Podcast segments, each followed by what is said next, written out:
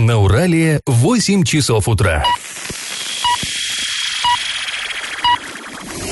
В эфире немного аналитическая, немного юмористическая и слегка музыкальная передача «Заварники» на радио «Шансон Орск». Для лиц старше 12 лет. Всем привет, друзья, доброе утро. В эфире радио Шансон Орск, программа «Заварники». Этот час вы проведете с нами Эльвира Алиевой. Всем привет. И Павлом Лещенко. Сегодня мы будем обсуждать новости. Ну, например, поговорим о том, как работники ЮМЗа записали видеообращение к президенту России Путина. Путину. Поговорим о том, как главврач э, областной клиники выиграл суд против Минздрава регионального. Ну и о других новостях. Но новости будут позже, сейчас старости. Пашины старости. Вчера мы вам уже начали рассказывать о первой Орской автоколонии, которая была создана в 1936 году. Создана она, сформирована из таких грузовиков АМО, ЗИС. И вот мы вчера разбирались, откуда же они вообще взялись, вот эти чудеса автопрома. Ну и вроде бы разобрались. Ну а сегодня, как и обещали, мы продолжим эту тему. Почему вот вообще тогда, в 1936 году, только-только создали колонну и уже возникла необходимость обследования ее? То есть вот э, те самые документы, которые мы обнаружили в архиве, это же протокол обследования колонны, но тут все очень просто объясняется. Приближалось время уборки урожая 1936 года, и в Оренбурге распорядились задействовать вот эту технику в вывозе зерна из совхозов с востока области. Ну, то есть мы понимаем, да, тогда еще не было у нас крупных промышленных предприятий, по сути, Орск был такой столицей э, сельскохозяйственных каких-то угодий, то есть вокруг были совхозы, колхозы, где работали, конечно, на лошадках по привычке, еще не было машин толком. И вот первый такой вот э, индустриальная такая уборка урожая, чтобы вывозить прям грузовиками зерно. То есть к этому очень готовились. Ну и э, закралось э, у, к чиновникам областным такое в голову сомнение. А вообще-то можно будет вывести? А техника нормальная, в состоянии она будет этим заняться? Ну и оказалось, что не зря закралось это сомнение. В протоколе указывается, я просто процитирую вот эти интересные такие э, старые обороты, э, глубокого обследования комиссия сделать не смогла, поскольку время было дадено очень ограниченное, всего два дня. Дадено, ну, интересно. Ну, в общем, а, короче говоря, прошлись, там член горсовета был, э, там был э, какой-то инженер, вот эта вот комиссия, она прошлась по гаражу и посмотрела. 32 машины было, э, так сказать, ну, не то что на ходу, а в гараже в этом 32 машины стояло. И оказалось, что из них исправны только 5 ну, сами понимаете, в начале года была сформирована колонна, и всего 5 из 32 машин осталось э, вот, э, ну, к осени, к лету, точнее, это август был. Вот, ну, удивительно. Ну, с другой стороны, техника была такая, что она, конечно, летела, все ломалось, и она была очень несовершенна. Так вот, э, я просто процитирую, какие неисправности э, были обнаружены для примера. Одна машина. Устраняется стук в моторе и меняются шестерни в 31 месте, в 31. Другая машина. Бензонасоса нет, бак поставлен в кузов и горючее поступает самотеком. А, третье, нет арматуры, нет кузова, не хватает трех баллонов. Трех не хватает, один что ли? Ну, видимо. А, э, дальше, следующая цитата. Каждая машина имеет множество мелких недостатков. Как-то. Худые сиденья и спинки, у многих нет боковых стекол, побиты крылья, капоты, подтекают радиаторы. Это же мелкий, да, недостаток, нету стекол. Ерунда какая, подумаешь. Но, с другой стороны, машины сильно не разгонялись, наверное, тогда это не было так критично, как сейчас. Ну, и вот здесь а, проявилась такая, знаете, интересная, очень яркая деталь, которая характеризует саму ту эпоху. Некоторые машины, вот в протоколе говорится, находятся в состоянии потрепанном, некоторые в разобранном. Но вот некоторые грузовики, очевидно, так просто выглядели кошмарно, что э, члены комиссии использовали такое нестандартное слово по отношению к ним. Они раскулачены. Ну что такое раскулачены, вам, наверное, объяснять не надо. Да? Как раз 36 год, э, ну, чуть раньше, конечно, основная волна прошла вот раскулачивания. Но страна-то была крестьянская, и это было, ну, страшное действительно слово для э, граждан СССР. Потому что раскулаченных э, пред, э, предлагалось либо выселять в отдаленные местности СССР, то есть тех э, э, кулаков, э, богатых крестьян, богатых жителей деревни. Их выселяли либо в отдаленные местности, где, кстати, далеко не все выживали, потому что выселяли в чисто поле, либо в концлагеря. Да, концлагеря придумали не немцы. У нас в стране в 30-х годах были концлагеря. Короче, слово «раскулачено», оно имело такой яркий, очень э, окрас, знаете, это Так вот, я процитирую. Техника вся разобрана, раскулачена, мотор восстановлен не может быть. Раскулачена до основания, мотора, муфты, коробки, других механизмов нет совсем. То есть вот здесь, видимо, эмоции захлестнули членов э, комиссии, и они решили вот такое слово использовать, чтобы вот показать свое негодование. Ну, в общем, э, интересный такой э, получился документ, не совсем стандартный, официальный, но очень эмоциональный. Ну, разговор об этой автоколонии мы продолжим завтра, там есть еще пара интересных эпизодов. А пока давайте проведем наш традиционный конкурс. Известно, что в том самом 1936 году Совет народных комиссаров СССР принял э, постановление о производстве газогенераторных автомобилей и тракторов. И вскоре была уже выпущена первая партия в том же 1936 году газогенераторных грузовиков ЗИС-13, ЗИС-21 и ГАЗ-42. Скажите, на чем же ездили такие автомобили? Газогенераторные. Вариант 1 на природном газе, вариант 2 на дровах, вариант 3 на спирте. Ответ присылайте нам на номер 8 903 390 40 40 в соцсети Одноклассники в группу Радио Шансон Орск или в соцсети ВКонтакте в группу Радио Шансон Орск 102.0 FM для лиц старше 12 лет. Галопом по Азиям Европам! На днях правительство Российской Федерации внесло в Госдуму сразу два законопроекта, которые направлены на соблюдение права граждан получать зарплату в том банке, в котором они хотят. Ну, суть какая? Работник должен иметь право сменить кредитную организацию, в которую переводит его зарплату. То есть сейчас уже а, в кассе за решетчатым окошечком мало кто получает деньги, в основном они переводятся на карточку. И вот а, обычно люди получают на ту карту, с, а, ну, с каким банком у работодателя заключен договор. Так вот, а, предлагается сделать так, что чтобы люди могли получать зарплату в том банке, в котором они хотят. Ну, такая вот интересная инициатива. А в связи с установившейся теплой погодой стадионы Орска вновь открывают свои ворота и возобновляют работу после зимы. Любители здорового образа жизни смогут либо начать свое утро с пробежки, либо наоборот завершить, э, скажем так, день э, вечером после окончания работы сходить на стадион. Беговые дорожки стадиона юбилейные станут доступны э, сегодня, со 2 апреля. Желающих ждут с 7 утра до 10 утра и вечером э, с 7 вечера до 10.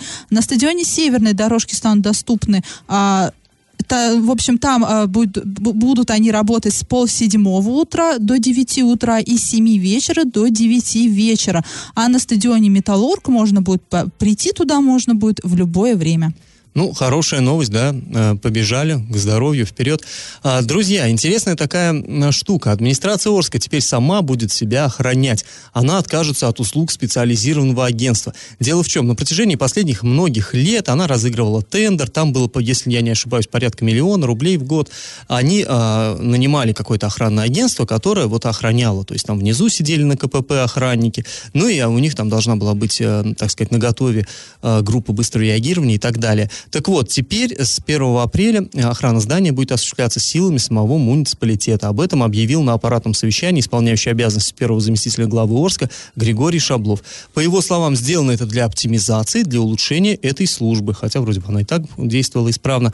А, в общем, работники, которые ранее работали в ЧОПе, теперь а, будут, перейдут просто а, в муниципалитет и станут уже работать непосредственно в администрации. Друзья, после небольшой паузы мы расскажем, как работники ЮМЗа записали записали видеообращение к самому Путину. И как это понимать? Бывший работник Орского предприятия ЮМЗ записал видеообращение к президенту России Владимиру Путину с просьбой, э, цитируем, поднять завод на ноги. Ну и вообще разобраться вот в этом вот всем. И дело в том, что ЮМЗ находится в простой с 12 сентября 2018 года. Все это время фактически сотрудники получали лишь две трети от заработной платы. И по данным Федерации профсоюзов на 14 марта задолженность завода по выплате зарплаты перед работниками составила 70 миллионов рублей. Но здесь, наверное, нужно уточнить, что не весь коллектив сейчас находится в простое. То есть какое-то время они все были в простое, сейчас отозвано там... Э... Чуть меньше тысячи человек да, из да. трех тысяч. Ну, треть, третья часть отозвана, в, все-таки да. работает. В большинстве своем люди сейчас да. находятся в простое, многие уволились, э, в конце концов, ну,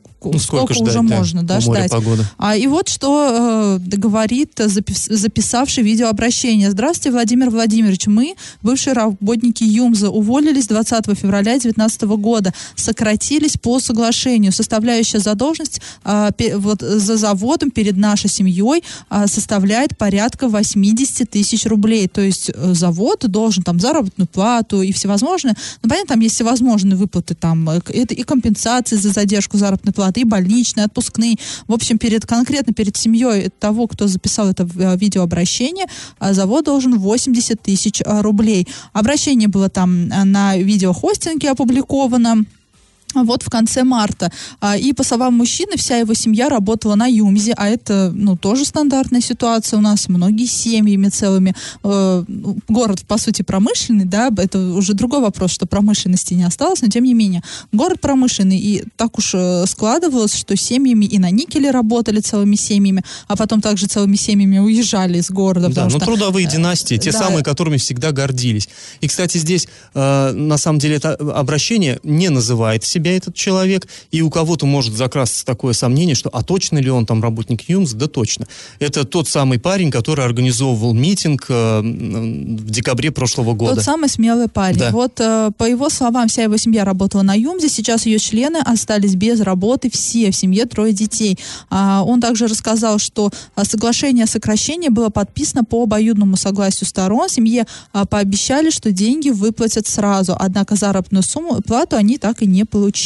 А, и вот он говорит, что нам жить не на что, а, у меня многодетная семья, трое детей, у нас вся семья работала на ЮМЗе а, и прочее, прочее. Ну, это, это на самом деле очень грустно. И грустно еще и от того, что не он, не, не эта семья единственная, которая находится И сейчас здесь в таком еще положении. не только в том, что у них сейчас нет работы, а в том, что им, вот они действительно, они подписали это соглашение об увольнении, им обещали, что мы вам деньги, вы подпишите, мы вам дадим деньги, и они хотели на эти деньги уехать из города куда-то, потому что мы понимаем, с детьми ехать, это надо снимать квартиру, жилье, что-то, а а им этих денег не дали. И они, соответственно, застряли здесь и банально не могут уехать. То есть людей вот здесь еще и подвели в этом плане. И вот это действительно очень да, плохо. и также мужчина сказал, что митинг работников предприятия, который прошел в декабре 2018 года, никак не облегчил ситуацию на заводе. Заводчанам, э, они, люди, которые там работают и ждут работы, они вообще не заметили никаких изменений, ра- разве что смену генерального директора. Да, там теперь снова Сарбуш э, генеральный директор. Ну, уже оскомину, да, набила, согласись, эта тема, мне кажется, мы каждую неделю говорим, говорим, говорим, но... Но они и молчать просто невозможно. И сейчас все ждут, и работники ЮМЗа, и мы вместе с ними ждем, что же все-таки нам привезет из столицы в Рио губернатор Денис Паслер. Он обещал, что а, в течение двух-трех недель он э, какие-то практические шаги наметит, как выводить завод из кризиса, ему нужно провести какие-то переговоры. Но мы надеемся, что этому все-таки по плечу, и что что-то здесь изменится. Но тем более, если он э, по- попросил не проводить митинг, да, митинг должны были вот выходные проводить, его не провели, именно объяснив это тем, что он найдет решение. Но раз уж сказал, надеюсь, что сделаем. Друзья, э, а сразу после рекламы мы поговорим о том, э, что в Орске в скором времени будет создана телефонная служба 112. Я в теме. Течение нынешнего года, 2019 года, у нас в Орске должны создать телефонную службу 112. Ну что это такое? По этому номеру будут приниматься все, так сказать, тревожные звонки от населения. Но все мы с вами, да, видели фильмы голливудские, где сидит там э, диспетчер и принимает звонки 911, а там уже распределяет, куда это, в какую, э, кого высылать, так сказать, на место происшествия. Вот нечто подобное будет и у нас. То есть, если происходит у человека что-то, э, что-то такое вот, ну, тревожное, опасное, да, э, он звонит, будет звонить 112, ему, э, соответственно, там примет его звонок диспетчер, оператор, и он уже сам будет понимать, кого же туда направлять. То есть, может быть, это скорая помощь, может быть, это полиция, может быть, это ФСБ, например, если там какая-то угроза террористическая, и так далее, и так далее, и так далее. То есть, здесь, как специалисты объясняют, вопрос быстродействия. То есть, бывают такие случаи, когда, допустим, надо на одно место высылать а, сразу несколько специализированных служб. То есть, да, если там, условно говоря, пожар, то нужно высылать туда и газовиков, и полицию, чтобы она оцепила, да, и пожарных, ну и скорую, потому что могут быть жертвы. То есть и человеку, так сказать, обывателю, да еще и в стрессовой ситуации не так просто это понять. И не так просто вот э, вспомнить, хотя Но они легкие, конечно, На 010203. самом деле, да, какая система действует? Э, Даже если, например, происходит пожар, но вы в это время звоните в полицию, то, ну, э, при любой такой чрезвычайной чрезвычайной стрессовой ситуации можно позвонить в любую службу. Ну, вообще, в по любую, идее, там, да. В пожарную, скорую, полицию, неважно. Хоть у вас потоп, и вы можете позвонить в полицию. Полиция уже сама Но, решит. тем не менее, вот исследования показывают, вроде как, замер специалисты говорят, что вот эта система, она значительно эффективней. В общем, а, вот э, как они говорят, вот эта практика использования нескольких экстренных телефонов, вот 1, 02, 03, Ну, да, она уходит она в прошлое. тем более сейчас 103, 102, 101, да, кажется? Или- Нет, они сейчас дело в чем? Вот эти номера 01, 02, 03, 04, они все по, а, как бы это сказать, м, только со стационарных телефонов набираются. Но у многих, очень многих просто-напросто нету стационарных телефонов, надо набирать сотовых, а там свои заморочки. Где-то 002, например, надо звонить в полицию, где-то 020. И вот это все, опять-таки, теряются драгоценные секунды, э, которые, в общем-то, порой могут стоить жизни. Короче, вот, э, вот это э, номер 112, он будет отвечать с любого, хоть с мобильного, хоть со стационарного. Пока, сразу говорим, пока этого нет, эта система только э, отлаживается, только она начинается. И э, вот, кстати говоря, вот этот номер 112, он используется в Западной Европе. Германия, Франция, вот там Ну, номер он и в 112. России используется активно. На, на всех сайтах региональных МЧС везде указан 112 номер, и на сайте МЧС Оренбургской области тоже. То есть в России эта система работает, Ну вот- но не в Оренбургской области. Да, давайте мы сейчас послушаем, как эту ситуацию комментирует начальник управления по делам ГО по БИЧС городской администрации Сергей Давиденко. У нас создана служба 112 в городе Оренбурге и в Оренбургском районе. В конце года была презентация. В течение 2019 года у нас должны быть создана служба э, 112 в 9 муниципальных образованиях, в том числе город Орск. Техническое оснащение полностью за счет правительства, то есть там автоматизированные рабочие места АРМ. А вот э, подготовка служебно-бытовых помещений, условий, это все муниципалитеты должны мы сделать. У нас будет единый телефон службы экстренного реагирования 112. Это по образу и подобию, как в Европе 112, а в Америке 911. Если это по линии МВД, значит оператор 112 будет отправлять звонок э, в дежурному по службе 02. Если это пожар, то по службе 01. Понимаете, у нас есть аппаратно-программный комплекс «Безопасный город». Он состоит из пяти сегментов. Это система 112, система оповещения населения, система экстренного оповещения населения, видеонаблюдение и система ГЛОНАСС. И вот это все, вот этот весь комплекс, это называется АПК «Безопасный город». Ну, в общем, а, в течение этого года, в любом случае, сейчас власти решают вопросы там по помещению, по оборудованию и все такое прочее. К концу года вот это все должно заработать. И не стоит паниковать, не стоит сейчас переживать. Первое время, пока вот будет тестироваться эта система, народ будет привыкать к новшеству, телефоны 01, 02, 03, 04, они по-прежнему будут работать. Они будут э, ну, работать параллельно вот этому телефону 112. Друзья, после небольшой Ну, паузы то мы... есть даже когда ведут эту систему, эти номера будут Они еще пока какое-то время будут Почему работать. какое-то время? Параллельно, не все время, какое-то время, да. Ну, вот сказано так, во всяком случае. То есть, если у нас ведут 112, то я уже не смогу позвонить сама в 03, ну, ну, глупость какая-то. Первое время они будут дублироваться, потом, видимо, не сможешь. я, Ну, я понял именно так. Не знаю. Ну давайте мы какие-то разберемся и еще вернемся к этому. Друзья, после небольшой паузы мы поговорим о том, как главврач областной клиники подал в суд на Министерство здравоохранения и выиграл. Я в теме.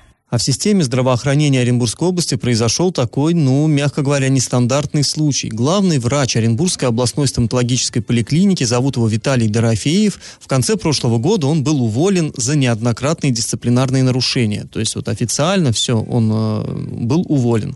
И вот буквально на днях он решением Оренбургского областного суда был восстановлен на работе. То есть он подал э, в суд э, и выиграл этот э, суд. Значит, ситуация, суть в чем? А, Он проработал, этот самый Дорофеев, кстати, он арчанин, работал здесь у нас на узловой больнице, то есть вот на железнодорожной, в общем говоря, хирург. А, Он а, уехал в Оренбург, там получил приглашение возглавить коллектив вот, Оренбургской областной стоматологической поликлиники. Это предложение он принял еще от предыдущего министра, от прежнего, была у нас Тамара Семивеличенко, и два года проработал в этой должности. А потом вот, ну, на него посыпались э, какие-то претензии, там много было разных, э, как он уверяет, что это вообще его предшественники там что-то нарушали, ну, какие-то там были, допускали нарушения, и э, ему стали э, выговоры делать и так далее, и так далее, и так далее, и в конце концов, вот в конце прошлого года он был уволен, поскольку вот накопилась критическая масса вот таких вот взысканий дисциплинарных. И он тогда же подал в суд, но районный суд, суд Центрального района города Оренбурга его не восстановил на работе, потому что тогда они как, ну, по его словам, судья сказал, а почему вы сразу не опротестовывали свои вот эти вот, э, э, ну, вот, вот эти э, наказания? если они были несправедливо вам, вас наказывали. Он сказал, что ну, не хотел портить отношения с э, министром и надеялся, что как-то ситуация все-таки разрулится, но не разрулилась. И вот теперь он подал уже апелляцию в областной суд, и этот суд все-таки его восстановил на работе. Давайте мы сейчас выслушаем слова самого Виталия Дорофеева.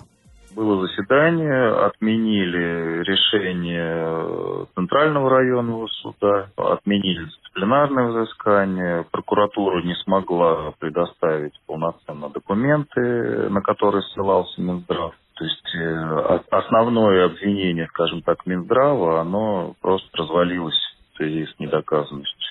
Допустим, э, менялось нарушение отсутствие документов, подтверждающих командировочные расходы у сотрудников, которые на момент моего назначения уже не работали и были уволены. Соответственно, как-то исправить эти нарушения просто было нереально. Плюс были еще сфабрикованные нарушения, которые на самом деле нарушениями не являлись, и мы это все написали в возражениях, отстаивали, но Минздрав в одностороннем порядке заявлял, что мы ваши хозяева, если мы сказали, что так должно быть, значит так. Вы должны склонить голову. В пятницу я с утра уже приступил к своим обязанностям. Ну, то есть тут еще важно, стоит уточнить, что он сам, Дорофеев, объясняет это тем, что у него личный конфликт с министром возник, и именно из-за его, так сказать, строптивости. То есть он отказался якобы, по его словам, выполнять некоторые распоряжения министра, э, так сказать, неофициальные и, по его мнению, не совсем законные. И вот за это был как бы за строптивость таким образом наказан. Ну, здесь, я так понимаю, возможно, последует еще вторая, третья серия, потому что Минздрав тоже может э, ну, опротестовать, Минздрав попытаться. Был уже, эта тема на самом деле уже гремит, да, ну, да, не, да. сегодня не первый день, но Минздрав у нас такая структура, я не знаю, там а, э, либо кто, либо министр не, не, не хочет э, как-то комментировать, либо пресс-служба не срабатывает, но уже давно бы дали свой комментарий. У Минздрава тем более есть свой сайт, но нет, в глухой обороне. Как-то они замалчивают да, эту ситуацию. И да. вот Виталий Дорофеев еще говорит, что пока он там э, боролся за свои права, на его место-то уже был назначен человек, и теперь этому человеку тоже нужно будет искать работу. То есть, То да, есть поставил Минздрав себя в довольно сложное, прям скажем, щекотливое положение, потому что человека назначили главврачом того другого, и теперь он, он работает на должности простого рядового врача, хотя его тоже выдернули с какой-то руководящей должности. То есть, ну, в любом случае, очевидно, и сам Дорофеев говорит, что ситуация это, наверное, будет иметь какое-то продолжение юридическое. Наверняка Минздрав от своего не отступится. Но мы, кстати, направили запрос в Минздрав, чтобы они как-то это прокомментировали все-таки нам официально. Будем ждать. И э, есть такое ощущение, что все, мы еще вернемся к этой теме в ближайших э, выпусках. Друзья, а после паузы мы поговорим об очередной трагедии на железной дороге. Опять пострадала девочка-подросток, которая хотела сделать такое живописное селфи. И как это понимать? Глава Орска Андрей Одинцов прокомментировал гибель ребенка на железнодорожных путях. Напомним, а, трагедия произошла несколько дней назад в районе станции Никель. 16-летняя девочка погибла на железнодорожных путях, снимая селфи на фоне проходящих мимо железнодорожных составов. Но это уже у нас не первая да, такая трагедия. У нас да, было, было случай... что девочка на крышу вагона забиралась, ее током била. Ну, конечно, не игрушки. И не только в Орске, вот да, такое да. происходит. Это, к сожалению, какая-то, я не знаю, эпидемия современности. Ради красивого кадра люди рискуют жизнью. И да, бывает, что вот так вот заканчивается все трагически. А что сказал по поводу этого глава э, города? Я считаю, что это огромная трагедия. Эта трагедия возникает по причине того, что наши дети хотят получить красивые кадры. И самое страшное то, что там действительно а при расследовании подтвердилось именно это. Дети выходят на железную дорогу, услышат приближение локомотива, понимают, что он идет, и желание сделать крутой селфи на фоне, на фоне проезжающего локомотива приводит к этой страшной трагедии. Ребенок попадает под поезд. По словам градоначальника, тормозной путь поезда очень большой, и в данном случае ребенка достали в итоге только из-под 22 вагона.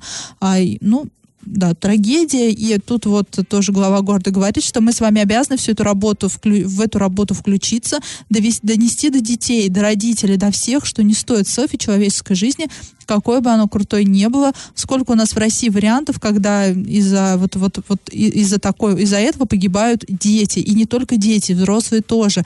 И все это надо донести до детей, что селфи это виртуальное, а реальность есть реальность, и в реальности его уже может не быть. Но на самом деле это все очевидные вещи, да. Мне кажется, и дети сами тоже понимают, они когда идут делать эти селфи, да, они, они, они не планируют погибнуть в этот момент.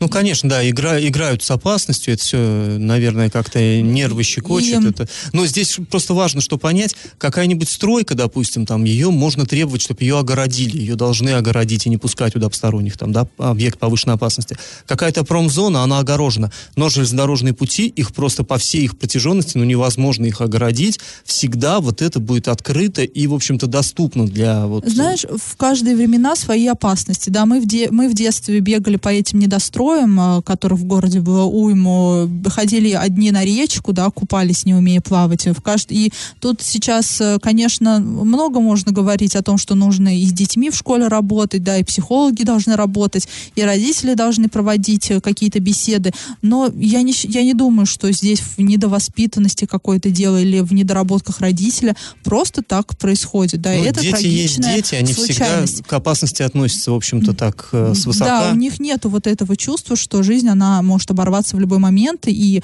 э, работать здесь можно сколько угодно, но ну, тут должно, должен но, быть хорошо менее, развит думаю, инстинкт самосохранения. Родителям наверное. все-таки стоит еще лишнюю беседу провести с собственными чадами э, и объяснить, что все-таки вот, вот такие случаи бывают, что та девочка, она действительно, она тоже, наверное, не думала, что что-то опасное, что-то такое серьезное может произойти, да, она тоже надеялась, что в последний момент выскочит. И вот надо донести, что не всегда так получается, и бывают это заканчивается такими кошмарными совершенно совершенно трагедии. Да, берегите себя, берегите своих детей, э, проводите с ними беседы, разговаривайте, слушайте, э, не, ну, в общем, да, занимайтесь воспитанием. А сразу после э, небольшой рекламы мы поговорим, что же накипело у жителей Орска. Накипело! Наступило тепло, да, дети пошли гулять, и куда они пошли гулять? На детские площадки. И на этот раз у наших жителей города накипели именно эти самые детские площадки. А мы напомним, что в 2017 году в рамках программы формирования комфортной городской среды а, в Орске отремонтировали 11 площадок и на реконструкцию потратили а, где-то от 3 миллионов до 13 миллионов. Ну, понятное дело, какие-то площадки обошлись в 3 миллиона, но есть и те площадки, на которых просто вбухали около 13 13 миллионов рублей, там 9 миллионов, 8 миллионов рублей. Ну, там, по-моему, не только площадки были, а вообще дворы, да, реконструкция была. Да, и вообще реконструкция То есть там дворов. и парковки, есть и много парковки, чего всего. подъездные вот эти вот пути, да, mm, асфаль... тротуары. Да, тротуары, асфальтирование даже проезжих части, ну, проезжей части во дворах. В общем, работу проделали колоссальную, но прошло почти там два года, да, и уже есть вопросы к этим площадкам, потому что где-то уже разрушили, а где-то исписали все баллончиком, а где-то не досмотрели управляющие компании, которые должны, ну, понятное дело, сохранять это все, да.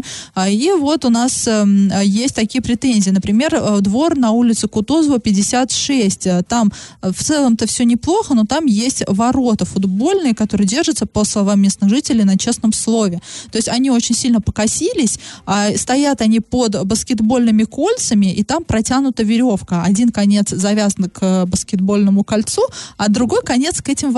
И это вроде как бы должно удержать ворота от падения. Но опасно. То есть на голову кому-то приземлиться, мама не горюй, да, будет ну, тогда конечно. Тем более дети будет. могут и там на этих воротах висеть, подтягиваться, я не знаю, на то они и дети. И это все чревато, на да, самом ну, деле. в конце концов, они захотят испробовать эту веревку на прочность ну, да. и также раскачать эти ворота, и они просто на кого-то упадут. На улице Беляева 2 там вообще отличная площадка, там великолепную площадку сделали, на мой взгляд, но вандалы уже там постарались. Там есть корт, и вот этот корт уже исписаны, и как бы не, не особо-то и красивыми граффити, там просто, ну, что-то невразумительное, хорошо бы это все а, стереть. Также есть у нас площадки, которые просто, например, там есть мостики и вот эти перекладины деревянные, кто-то оторвал, и просто большие дыры. Это, например, площадка где-то вот на Комарова, тоже отремонтированная. Хорошо бы это тоже подремонтировать, потому что тоже детская нога попадет, ребенок травмируется, отвечать будет управляющая компания. На улице Докучаева 15 просто, я не знаю, на что там потратили 4 миллиона рублей. Там э, на детской площадке небольшой городок и грибок с песочницей, все, там больше нет ничего. И много-много... Может, может, песок со Средиземного моря, например? Наверное. Ну, там, я смотрю, заасфальтировано все, по всей видимости, э, в большинстве, э, в большем объеме деньги пошли именно вот на асфальт. На улице Воснецова 8 там просто, там просто море грязи. Ужасно. Гулять там невозможно. А также на некоторых площадках у нас э, разрушено вот это вот игровое оборудование, скажем так. Э, есть там карусели, они сломаны, покосились, э, валяются. Такие вот карусели, знаешь, в форме машинки на пружинках. Дети туда залазят, да, да, да. раскачиваются, и создается эффект движения. Они просто валяются на земле. В общем, не уберегли, разрушили, и уже новые площадки, они все еще новые, да, два года это не срок. Гарантийный срок у них в любом случае больше. Они, они уже вновь нуждаются в ремонте и вновь нуждаются в реконструкции, к Но сейчас у нас, э, знаешь, можно, наверное, сказать это потому, что только оттаял снег, вот это все, да, только вылезли эти проблемы из-под снега. Ты знаешь, я не говорю, что там ужасная грязь э, на, на всех в основном площадках, потому что снег просто не чистили во время зимы. Я этот момент упустила. Нужно было площадки очищать зимой. Ну сейчас вот бы не было. В вот любом случае всего. объявлен был главою э, двухмесячник, не месячник, а двухмесячник санитарной очистки. И вот у нас э, вплоть весь апрель, весь май будут в городе наводить э, чистоту после вот э, схода снега. Ну, мы надеемся, что как-то и до детских площадок тоже руки дойдут. Ну, я думаю, до, до детских площадок руки дойдут у управляющих компаний. Да, ну, желательно его пораньше, конечно, мусора, сделать. куча, снег оттаял, просто невероятно. Но, к сожалению, на то, что сломано оборудование, да, а, и списаны какие-то там элементы площадок, тут не в зиме дело, тут дело, что одни не досмотрели, а вторые просто не, не считают нужным беречь. А, ну, вот это вот общее имущество. Друзья, если у вас накипело, то не держите в себе. Пишите нам во все мессенджеры. Наш, наш номер 8903 390 40 40. Пишите в наши социальные сети, в Одноклассники в группу Радио Шансон Орске и ВКонтакте в группу Радио Шансон Орск 102.0 FM эм для лиц старше 12 лет. Раздача лещей. Ну что, подводим итоги нашего конкурса. В начале программы спрашивали мы, на каком же топливе ездили газогенераторные автомобили. Ну, вообще, принцип работы газогенератора – это не полное сгорание углерода. Короче говоря, а, ездил он, а, как бы обычно эта газогенераторная установка, она применялась при наличии в автомобиле обычного двигателя, двигателя внутреннего сгорания, когда не было нормального основного жидкого топлива. То есть бензина нет, цепляли к машине специальную вот эту установку, бак такой, который заправляли дровишками, они там горели, вот этот газ э, поднимался, и он, собственно, запускал, он заставлял работать двигатель. Такая вот хитрая конструкция. Ну, понятно, не от хорошей жизни все это было, а именно потому, что не хватало топлива. И вот историки говорят, что вот эти газогенераторные установки, они очень-очень э, выручили нашу страну во время Великой Отечественной войны, когда все горючее отправлялось на фронт, там вроде как нужнее для танков, сами понимаете, для, ну, автотехники. А в тылу здесь женщины, да, пахали поля на дровишках и возили то же самое зерно. В общем, сегодня правильный ответ 2. И победителем у нас сегодня становится Наталья. Наталью мы поздравляем. Друзья, слушайте нас на подкастах в разделе «Заварники» на сайте урал56.ру для лиц старше 16 лет. Слушайте в своих мобильных, App Store, Google Play в помощь. Ну, а мы на сегодня с вами прощаемся. Этот час вы провели с Эльвирой Алиевой. И Павлом Лещенко. Пока, до завтра. Завариваем и расхлебываем в передаче «Заварники». Каждое буднее утро с 8 до 9.00 на радио «Шансон Орск». Для лиц старше 12 лет. Радио «Шансон». СМИ зарегистрировано Роскомнадзором. Свидетельство о регистрации Л номер ФС 77 68 373 от 30 декабря 2016 года. Для лиц старше 12 лет.